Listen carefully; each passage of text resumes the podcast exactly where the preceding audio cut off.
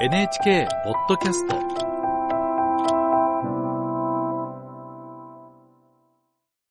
世界の選挙をめぐる話題です。おととい投開票が行われたインドネシアの大統領選挙では AI 人工知能を活用した選挙活動でも注目を集めました。このインドネシアの大統領選挙を現地で取材したマニラ支局の酒井紀之記者に聞きます。酒井さんおはようございますおはようございます。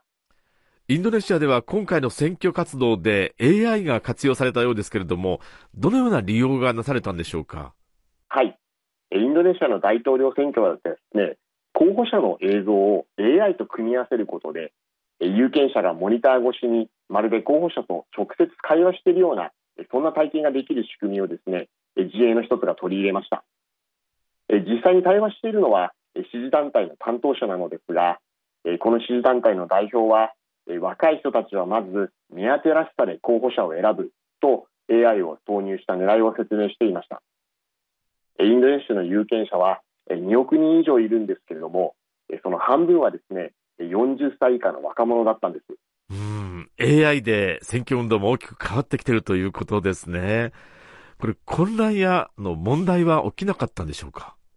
はい、えー、早速混乱や問題も起きていました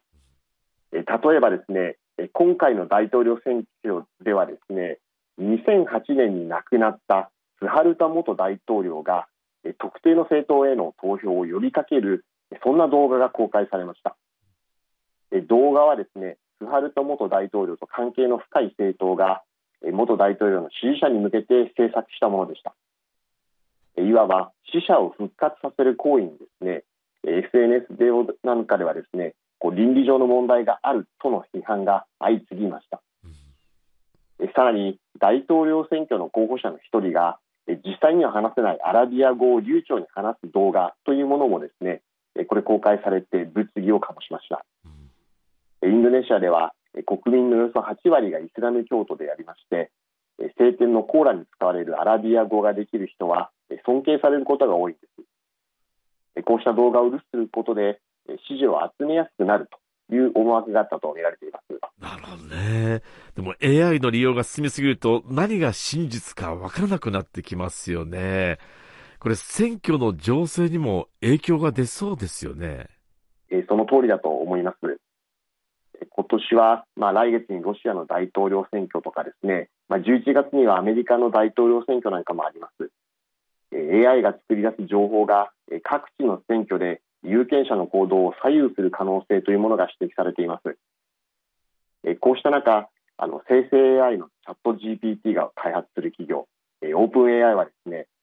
先月2024年の世界各地の選挙にどう臨むのかと題して